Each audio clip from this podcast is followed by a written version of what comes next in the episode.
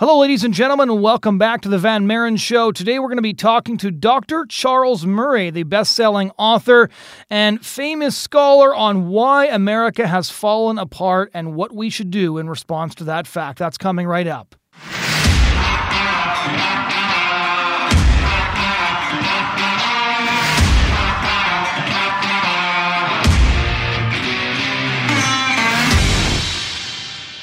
Hello, ladies and gentlemen, and welcome back to The Van Maren Show on LifeSiteNews.com. My name is Jonathan Van Maren, and today we're going to be talking to Dr. Charles Murray. He is the F.A. Hayek Emeritus Chair in Cultural Studies at the American Enterprise Institute. And he's first came to national attention in 1984 with the publication of Losing Ground, which has been credited as the intellectual foundation for the Welfare Reform Act of 1996. His 1994 New York Times bestseller, The Bell Curve, co-authored with the late Richard Herrnstein, sparked heated controversy for its analysis of IQ in shaping American class structure. His other books include What It Means to Be a Libertarian, Human Accomplishment, In Our Hands, and the recent New York Times bestseller, Coming Apart, The State of White America. He joins me to discuss the conclusions in that book, the state of American society, and where we go from here. All right, just to start off, for those of our listeners and viewers who aren't as familiar with your background, maybe you could just tell us a bit about your background and how you became the researcher and the scholar that you are. Well, that's a dangerous thing to ask because we're talking about 50-odd years ago that I was in Thailand as a Peace Corps volunteer. And I was working in Thai villages. And after I stopped being a Peace Corps volunteer, I started to work on research projects, which at the time in Thailand were being sponsored by USAID, the Department of Defense, everyone else, because Thailand had an insurgency. And we were trying to win the hearts and minds of the villagers. So I won't go into this at any great length, but I did research in Thai villages, and I discovered that I understood things about Thai villages that I didn't think anthropologists did understand, and I wanted to be able to express those using evidence that could be compared and tested. And so I became interested in quantitative social science methods. I went back to MIT, got a PhD with quantitative methods as one of the main themes of my work. And I've been working as a social scientist, an applied social scientist, ever since. So one of the things that was I found interesting about your time in Thailand was you said that you always found the government thought rural people wanted things that were very different from what the rural people actually wanted. And this ends up applying very much to some of the more recent research you were doing. So maybe detail that for us a bit. How was there this chasm between what the people in the cities thought those in the country wanted and what they actually wanted? When we went out to do the research, we chose villages that had supposedly received high input from the government, you know, two cropping projects, hog raising projects, ponds, reservoirs, all this kind of stuff. And we had three villages that had low input. The government ignored them. And what we discovered was the high input villages had no idea they were high input villages because the double cropping project had failed. The fish pond didn't produce any fish. The well with the pump that was put in where the water was salty. And so all of the projects that the government had done made no difference to the lives of the villagers. So then when we talked to the villagers without any structure, just listening to them talk about life in the village, it was obvious that a good government, as far as a Thai villager was concerned, the Thai government should do just a couple of things. One, it should catch water buffalo thieves and punish them severely. A water buffalo is a big deal to a Thai villager. It is source of livelihood. It's his most valuable asset. And a government that did that, stopped buffalo thieving, was a good government. And a government that allowed them to make enough moonshine whiskey to drink was also a good government. Technically against the law, the villagers were reasonable. They didn't want permission to make enough to sell. They just wanted to make enough for their own consumption and have the government leave them alone otherwise. This was a big revelation to me. And then the second part of that revelation was discovering it wasn't the district government or the provincial government that made a difference. It was the local government of that village. And if that village had a good headman and good elders, it was a happy village. If it had a bad headman, it was an unhappy village. So, long story short, I came back very sympathetic to the idea that if you're going to understand policy problems, you better understand what they look like to people who are on the ground. And you're right. Those themes resurfaced very directly in the book called Coming Apart. So one of the interesting things I wanted to ask you before we get into the book Coming Apart is you'd said you were already brought up as a conservative prior to going to Thailand. And so how did your experience in Thailand modify the conservatism you'd grown up with, inform it, or replace it entirely? Because I know you now identify more as a libertarian. Well, no, actually, at the time I went to Thailand, I was not very political. But insofar as I was political, I was a standard academic liberal. Right. I loved John Kennedy. I voted, albeit not enthusiastically, for Lyndon Johnson. But I wasn't very political at all. And what Thailand did wasn't immediately make me say to myself, oh, you're a libertarian. What it did do was make me very suspicious of a lot of the things I had heard about what the government ought to do to make people happy. And so right. I went into the 1980s when I left a very safe, well-paying job as a nonpartisan researcher on contract to the government. At the time I left, I knew that I wanted to explore the relationship of government to people's satisfaction with their lives, but I didn't do it from an explicitly libertarian perspective. That came with the writing of Losing Ground, where when I got to the end of the book and I was supposed to put out my policy recommendations, I realized that none of my policy recommendations were practical, and all of them were leading me in the direction of saying the government should do much less to interfere in people's lives, give them much more choice. I was a libertarian by convincement, not by upbringing. Right. Right. So let's get into your book, Coming Apart, The State of White America. Just to start off, how would you summarize the thesis of that book? I recognize how difficult that's to do considering its length. It's not the whole book, but it says, look, we have a new upper class that is different in kind from anything we have had before in this country. We've always had rich people and poor people, but we have not had an upper class which saw itself as culturally distinct from the rest of America.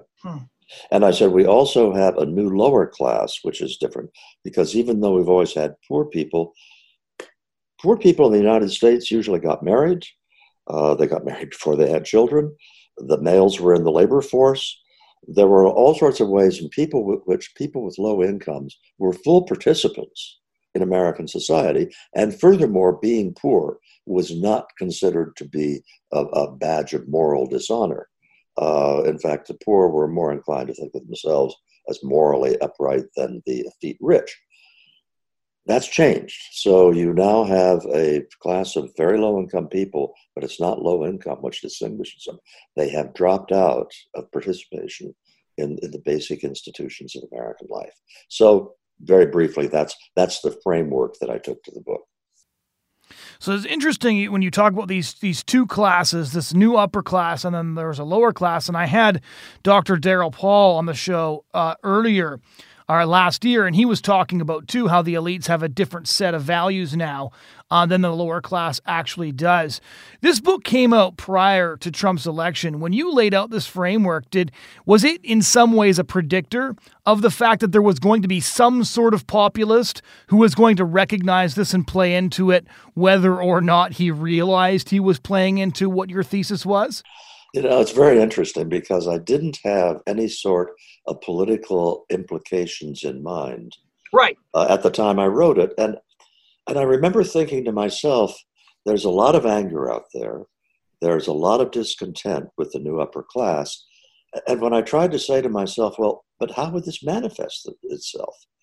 I did not have the imagination to see that Donald Trump would embody this anger and catalyze it and lead to a successful political movement.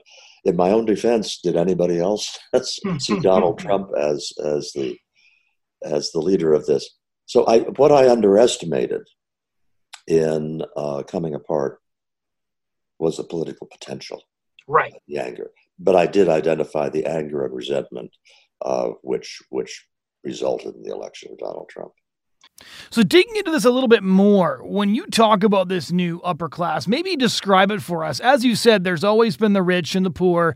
There's examples at every different points in American history, from the railway barons all the way through to the New York liberals of the 80s and the early 90s. So how would you describe this new upper class? What does it look like? Who are some prominent figures in it? I guess make this accessible for people who have never really heard this thesis in detail before.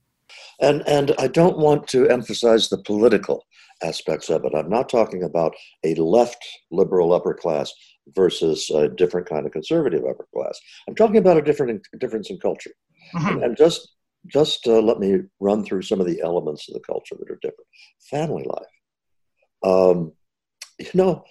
The new upper class is likely to be very dismissive of the traditional two-parent family in their writings. And they will talk about, we must understand the family has changed in modernity. There are now many types of families. Guess what? Members of the new upper class still get married in large numbers, and they have their children within marriage, and they behave in terms of child upbringing very responsibly. They, in fact, in many cases are helicopter parents, and they're way too energetic in raising their kids.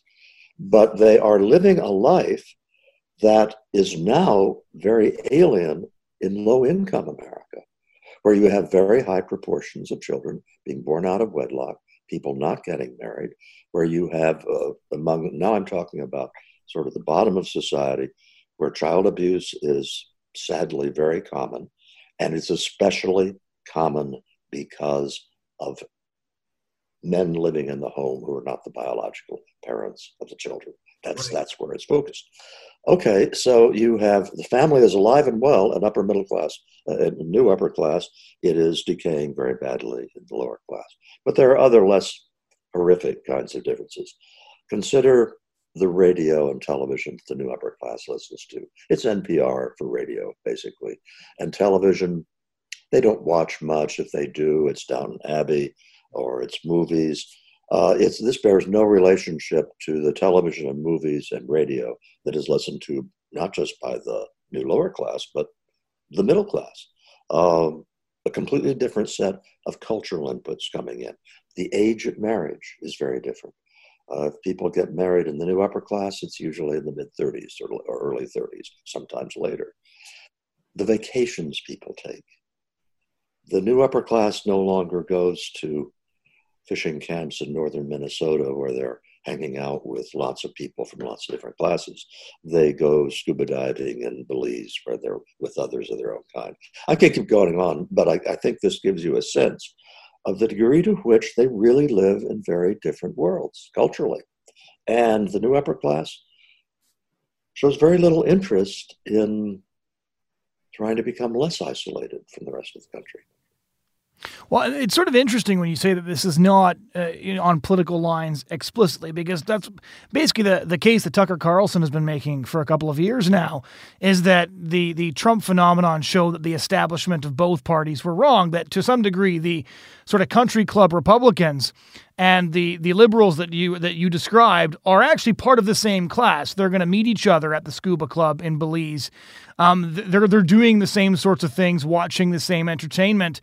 And so this is why the political upheaval affected both parties so enormously. But I guess one of the things I wanted to know is conservatives have traditionally been very resistant to this idea that there's a growing chasm between the rich and the poor. That sounds like very Marxist or socialist language to most people, mainly because they're so wary of the solutions that the left is proposing to that problem.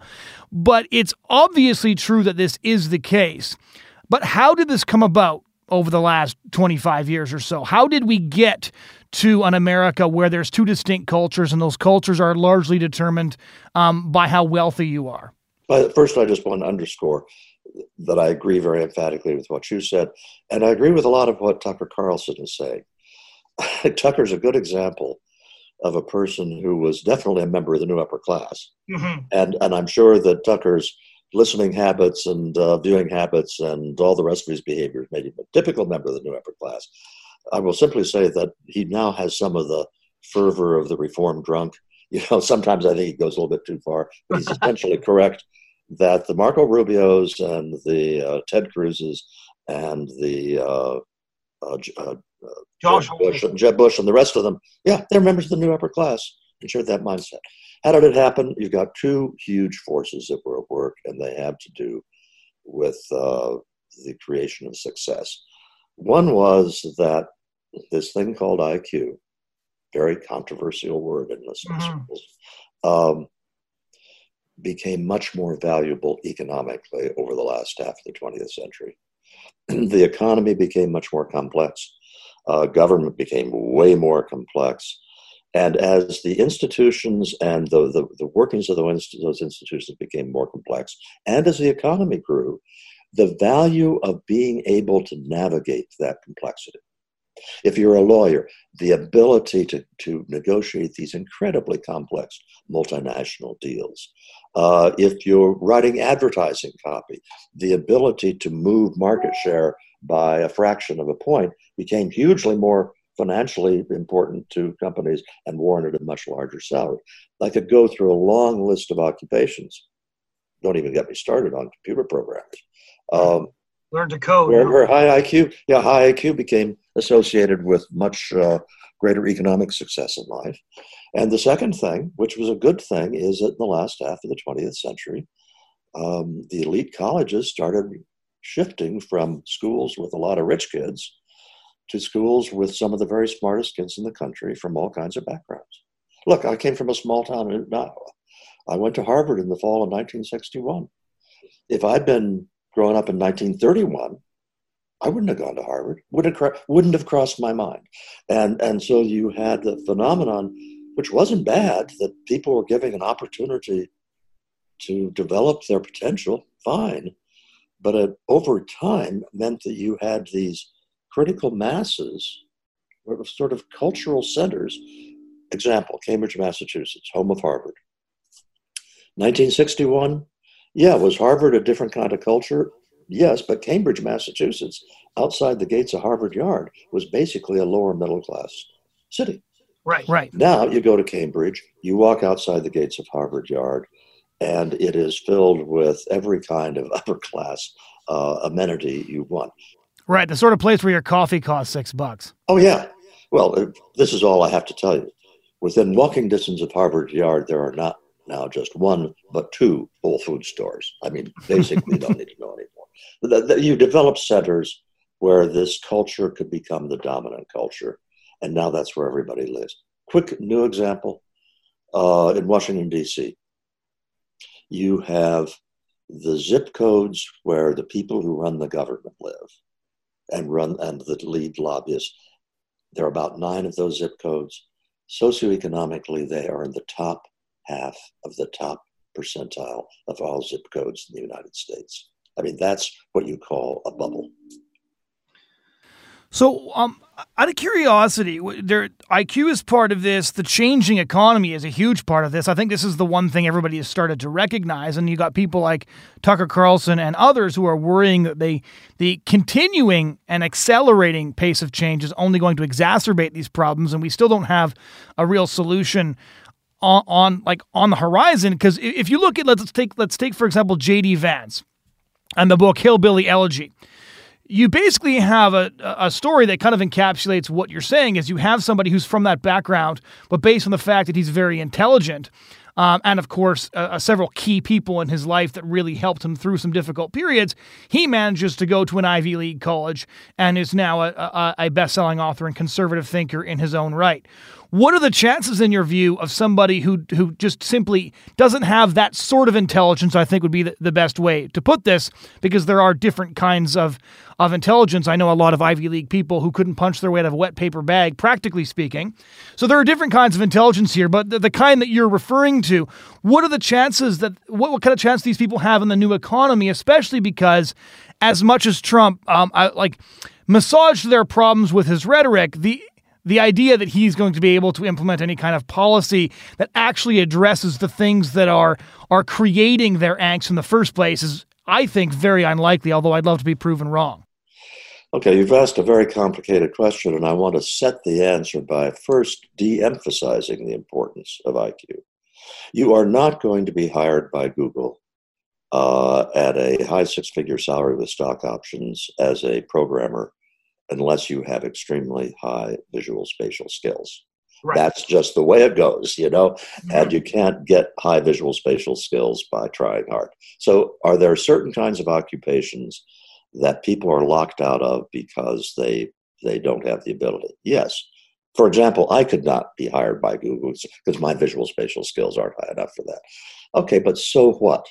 There are all sorts of extremely satisfying ways of making a good living that are open to a very wide range of IQs because other qualities besides IQ, such as determination and persistence and imagination and hard work, make a huge difference. So there's way too much pessimism about the ability of ordinary people who work hard to be quite successful in American life, economically, point number one. Point number two, I don't want to go into a long riff on this. Oh, feel free. But well, the importance of income to a satisfying life is so exaggerated in today's culture.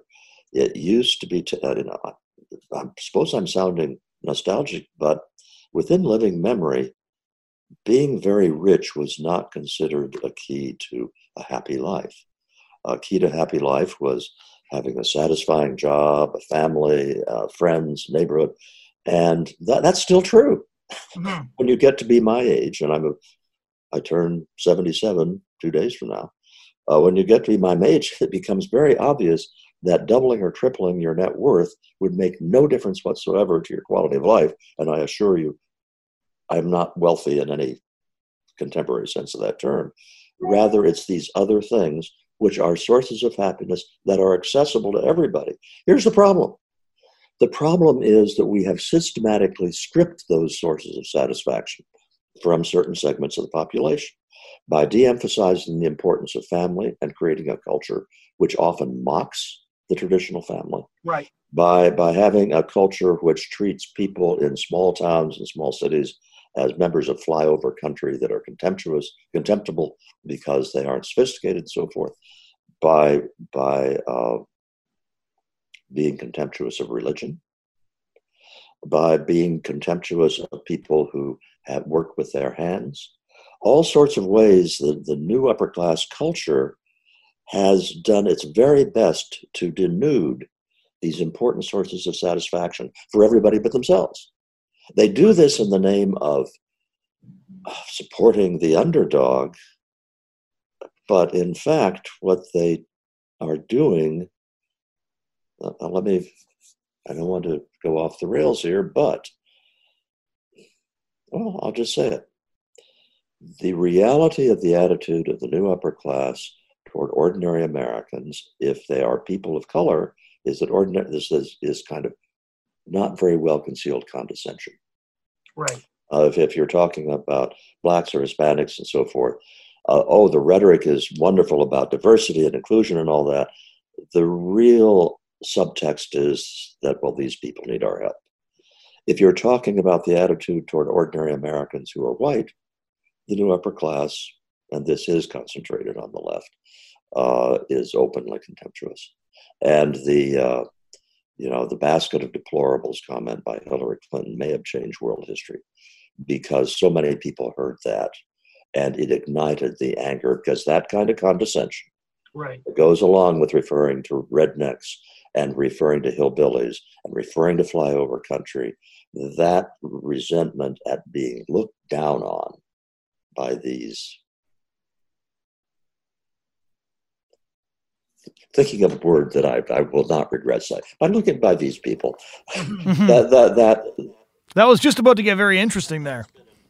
That has just been enormously destructive of the ability of ordinary people to say to themselves, there's no problem with me making a happy life for myself. Right. There are a few basic rules I have to follow, and if I do it, I'll be fine. That idea has been lost.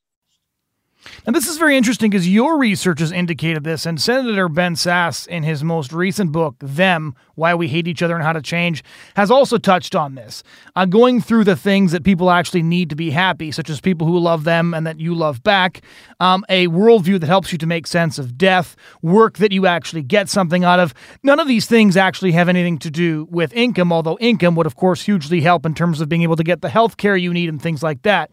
But at a certain point, more money means nothing once you're comfortable and you can provide for your family and things like that. And one of the things I wanted to ask you, especially after having gone through some of your work, is to what extent has social media, which of course is sort of like the boogeyman in every room, but the reason I'm interested in this in the context of what you've been saying is that I feel like one of the reasons people can't be happy with what they have is because they literally spend their waking hours looking at all the stuff other people have that they don't have.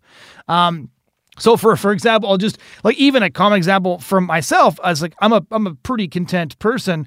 My one obsession is and always has been books. I can now go on social media and follow Instagram pages of the best libraries in the world and go from very pleased with my room full of books to, very envious of somebody else's $1 million library. Right. And now if you're unhappy with certain aspects of your life and you're just getting the very best of everybody else from every social class, I feel like social media is the one way the classes interact, but everybody goes away being worse because they're either envious or contemptuous. Yeah, part of me wants to agree with what you said pretty unreservedly, but then I go back and think of the 1930s. You were in the midst of the Depression, and what are some of the most popular music, the movies? Philadelphia Story. Which is, of course, set in the wealthy suburbs of Philadelphia. There are lots of stories about rich people there showing a life that was completely inaccessible to people who were struggling to find jobs. Yet the movies were very popular. There was no envy associated with them. So first, I tend to agree with you that these days you have in front of you images of people with the 200-foot yachts and with the huge mansions and all that all the time. Mm-hmm. And I think that contributes to it. What's the difference? Why is it that you could have movies in the 30s that were so popular? And one of the reasons was that in those movies, the rich were not presented as being better. On the contrary, they were often presented as being sort of kind of objects of fun. Right. And the moral of the movie was often that the wealthy came to realize, the true virtue and so forth of the ordinary Americans. Right. The whole culture was saying that the rich, in a lot of ways, had a lot to learn from ordinary Americans, and that kind of culture is one in which the rich could be looked upon as, well, that might be nice, but that's not me. And now, why can't I have $1 billion? Why should that guy have $1 billion? Envying thy neighbor has become a virtue, according to some political philosophies, rather than one of the mortal sins. So this is a great way to segue into one of the things I really wanted to ask you. If we look at what's difference between the 30s and now, when you've always had access to, vivid imagery of other people who have way more than you and whose lives are better than yours in some sense. But now we've lost some other key elements. And you discussed this at length in a lot of your different research. But the loss of religion is very interesting. And the most recent data that came out late last year indicate that trend is not only continuing, but accelerating at a rate that means we're all going to find out what the impact of this is very, very soon. But one of the reasons I would suspect or posit that envy is worse now than it used to be is because people don't have anything counteracting that envy in themselves, as they have no belief system to help them make sense of everything and no sense of contentment coming from within. It's only coming from without, because religion should, or at least aspires to, make you content with what you have and give you metaphysical reasons for your place in life, and also, lay not your treasures upon earth, where moth and rust doth corrupt, as the scriptures say. It explicitly says your treasures should be of a spiritual and metaphysical nature. So what in your research have you found that the slow loss of religion, or I should say it was originally slow and is accelerating now, what impact has that had on all of this? Has it been over-exaggerated? Because as a side note, almost every story that comes out is on how evangelicals are backing Trump in spite of X, Y, Z. So religion has been a much discussed part of all of this. But what, to your mind, has the loss of religion contributed to the current situation of coming apart? It's a complicated situation because the research, for example, does show a lot of secularization. Mm-hmm. But one of the things that researchers are still struggling with is, well, how much is it that people who only went to church, if they're Christians, on Easter and Christmas, right? They used to answer the Gallup poll by saying they were Christians, okay? And now they're very likely to answer the Gallup poll, because they no longer even go on Easter and Christmas, as saying they're atheist or agnostic. But right. They were never really, religion was never really an important part of their life. So right. To some extent, we may be capturing numbers now which are more accurately limited to people for whom their faith really is an important part of their life. So that's right. A mitigating factor. And I want to give another mitigating factor.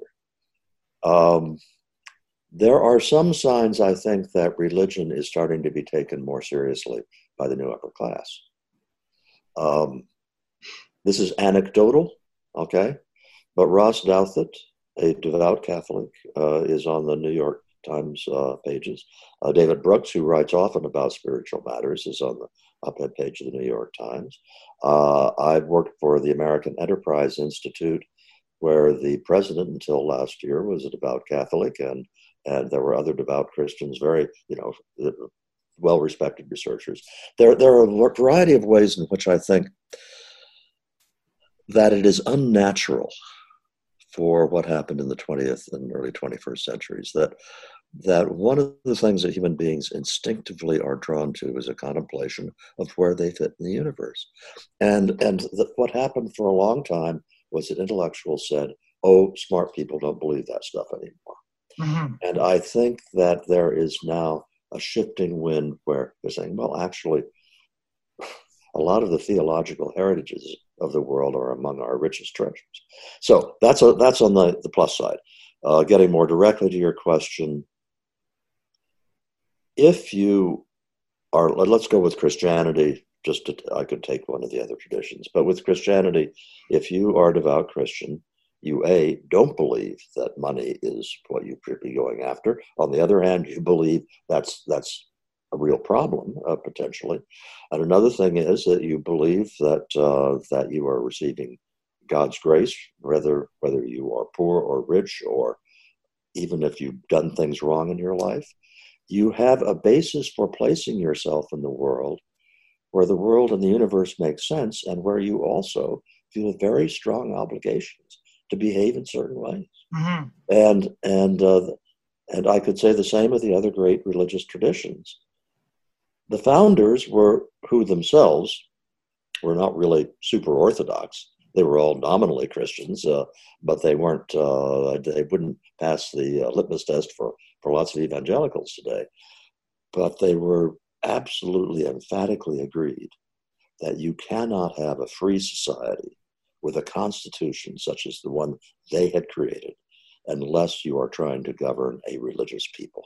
Right. If you do not have religion as the controlling force, then the kinds of laws that we have cannot possibly work. And they were right. Because certain liberties are granted under the assumption that people's morals are going to keep them from acting on them. And once you remove that, it becomes a bit of a free-for-all. Yeah, there's I think, the issue that if I were a secular humanist, I would find most difficult to respond to in a way that I could believe myself is, if there is no God, if there are no universal truths about right and wrong, if there is no fundamental reason that rape is bad, that murder is bad, that for that matter, theft is bad, if there is not a governing sense of universal moral values, then why the hell shouldn't I do as I damn well please? When I die, everything ends. There is no, what is the intrinsic motivation to behave in what most of us consider to be a moral way? I consider that to be a serious challenge to secular humanism. Which is interesting because Douglas Murray, who's an agnostic, was in a recent discussion he had late last year with Sam Harris. They were discussing the Soviet Union, and Sam Harris said religion really had nothing to do with it. The people who murdered the millions, religion had nothing to do with why they were doing what they were doing. And Douglas interrupted him and said, except for the fact that they thought nobody was seeing them and nobody would hold them to account for what they did. Which is, it's not something tangible, but as you say, it's intrinsic, it's not extrinsic. And that's what one of the things I was really hoping you'd be able to unpackage for me, because if you look at the commentary about the recent UK election, and then also with the Trump election, this idea that there's a new coalition forming of a lot of people from the lower class that you're referring to, but it's a strange new coalition almost, because you talk about religious people, but then you also talk about how many people in the lower class live less socially conservative lives than those in the upper class do, right? So you have people who are angry, and anger is a motivation that can go in all sorts of different directions and is largely unpredictable as a political force. So you've got that, and then you've got all these external forces. There's people who are bound together by resentment. So you have evangelicals that are partnered with other groups due to the fact that you've got, the Democrats holding an LGBTQ town hall and talking about defunding churches, for example, or removing their tax-free status. And so you have these unlikely coalitions banding together while simultaneously other ones are falling apart. So the Republicans are always the party of big business, and big business has now wrapped itself in the rainbow flag. It's threatening to pull out of states that pass religious liberty or pro-life laws. And so in this chaos where you have coalitions falling apart, but new coalitions have not quite formed, do you see a future for the sorts of coalitions that elected Trump and Boris Johnson? Or is this just a moment in time in this sort of exchange of political musical chairs that's going to be over as fast as it erupted? You're asking me to make predictions, and my track record as a political prognosticator is not a good one. Not elections so much as how you see the forces, because you understand the forces at play, I would argue, a lot better than most of the political predictors. I cannot believe that the secularization of society is going to continue indefinitely. We have never had an advanced culture in the history of the world that is nearly as secular as contemporary Europe. And I would say that is the test case, the canary in the coal mine, because they will get there first, whatever there is. Mm-hmm. And so Sam Harris, who, by the way, I like and respect, will say that as a secular humanist society, they'll do just fine, and they'll do just fine over the long term.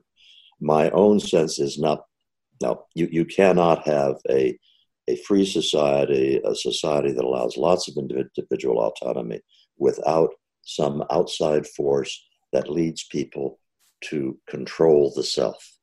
Right. And that Europe is going to be degenerate and to become degenerate in both sense of those terms. And I think the increasing Muslim minorities in those countries are probably going to accelerate the exposure of the degeneracy. I think it already has. Well, they're already brawling over transgender education. I think in Europe, in London, in England, for example, what the chattering classes in England are willing to put up with from the religiously very passionate Muslims is indicative of the lack of confidence, the hollowness of the new upper class in England. So, if you start from the premise that over the long term, highly secular societies are going to break down. then I think you are looking at a future in which there is a kind of resurgence of religiosity, but it could take one of a couple of forms. I am very unhappy with the prospect of a religiosity that is authoritarian, that perverts the theology, as Christian theology has been perverted in the past. Those examples are well known. As Islam theology has been perverted and is being perverted in the present. So it could go either way. If you have a resurgence of what used to be known in the United States as a religious Great Awakening, we've had three of them at least, maybe four. Right. Edwards, Whitfield. Those had very good effects. Those changed the behavior of the population in very positive ways. And that's going to be great if that happens. If you have a new upper class that joins in a resurgence of the Judeo-Christian traditions in the United States, that's going to be great. If you end up with authoritarians of any theological stripe, we're in trouble. But I think sort of a steady state secularism is the least probable of the alternatives. What would collapse look like in your view? Collapse? Yes.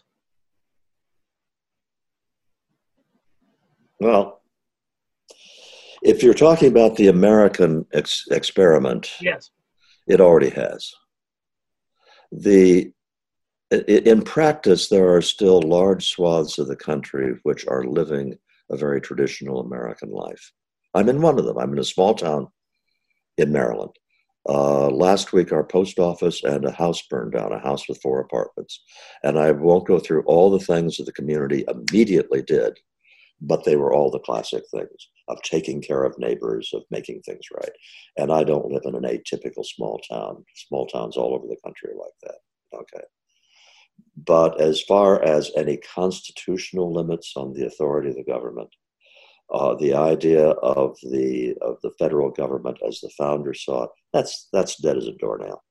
I don't care how many Supreme Court justices we get, like Gorsuch and so forth.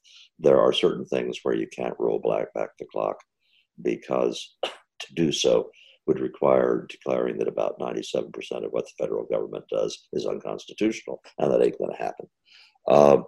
So I think that America is showing what post-America looks like.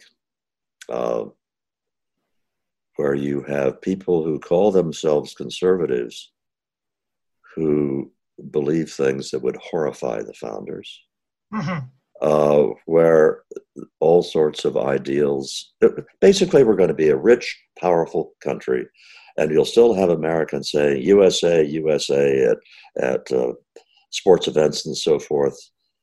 But the sense of the American way of life, which was something that was in common use, a phrase that was in common use until 50 years ago,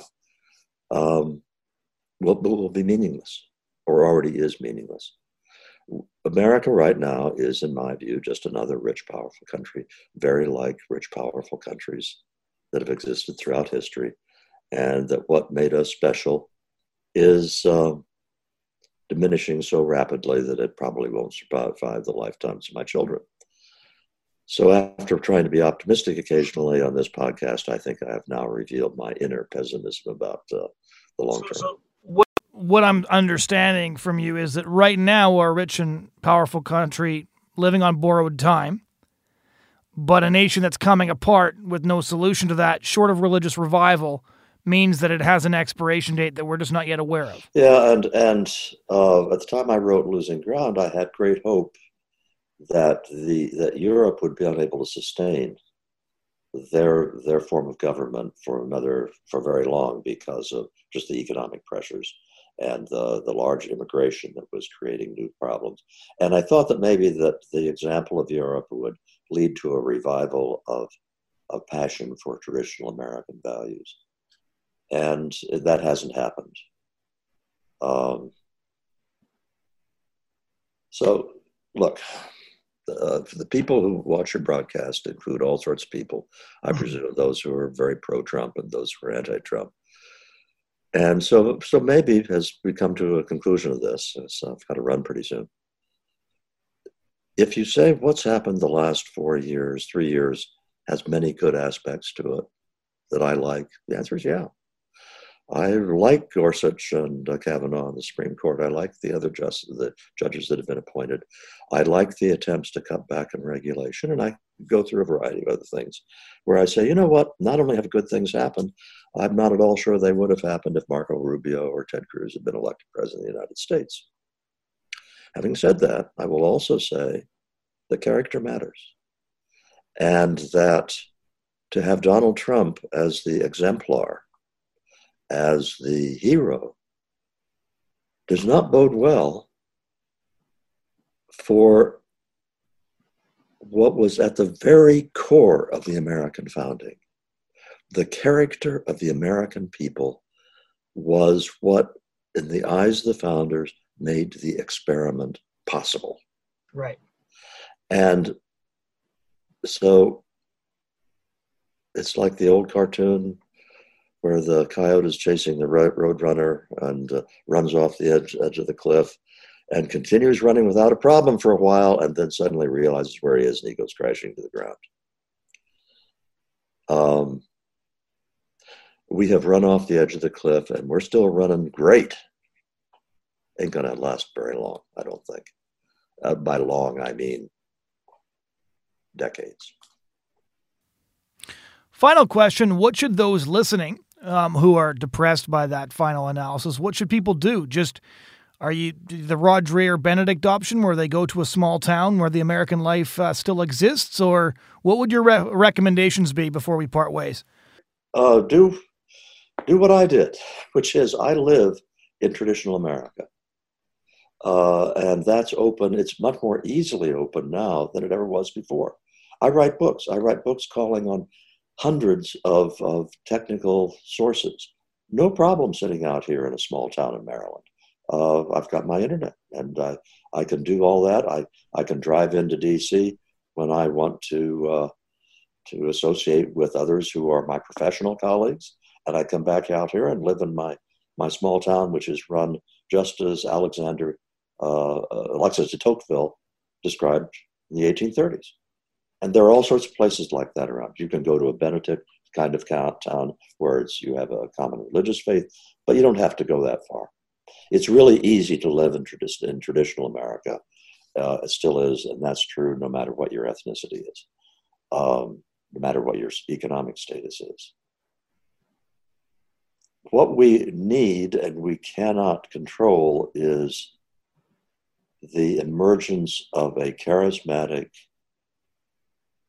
person who is devoted to the original American founding, who is going to attract political support in the way that Ronald Reagan did, in the way that FDR did on the left, and can get elected president and brings to the presidency his or her enormous attractiveness as a leader to start to restore some of the institutions, because such a leader can change make a huge change in the milieu, can make a huge change in what is considered fashionable among the people who run the country, could result in different kinds of movies being made, different kinds of television being made, different kinds of news reporting being done. But you can't manufacture great people, male or female, just because you need them. You can hope that the occasion gives rise to them, but it's a hope, not a plan. Well, Dr. Murray, thank you so much for giving us so much of your time to discuss this. I've enjoyed it. Thank you. Ladies and gentlemen, that was my discussion with Dr. Charles Murray of the American Enterprise Institute. Thanks so much for joining us this week. If you want to check out past shows or news or commentary, head over to LifeSiteNews.com. You can find this podcast under the podcast tab. We air once weekly and feature a wide range of important discussions on issues relevant to the culture, to your family and your community. So you can head over to YouTube and press subscribe, or you can find us wherever you get your podcasts. Again, thanks so much for joining us, and we do hope you'll join us again next week.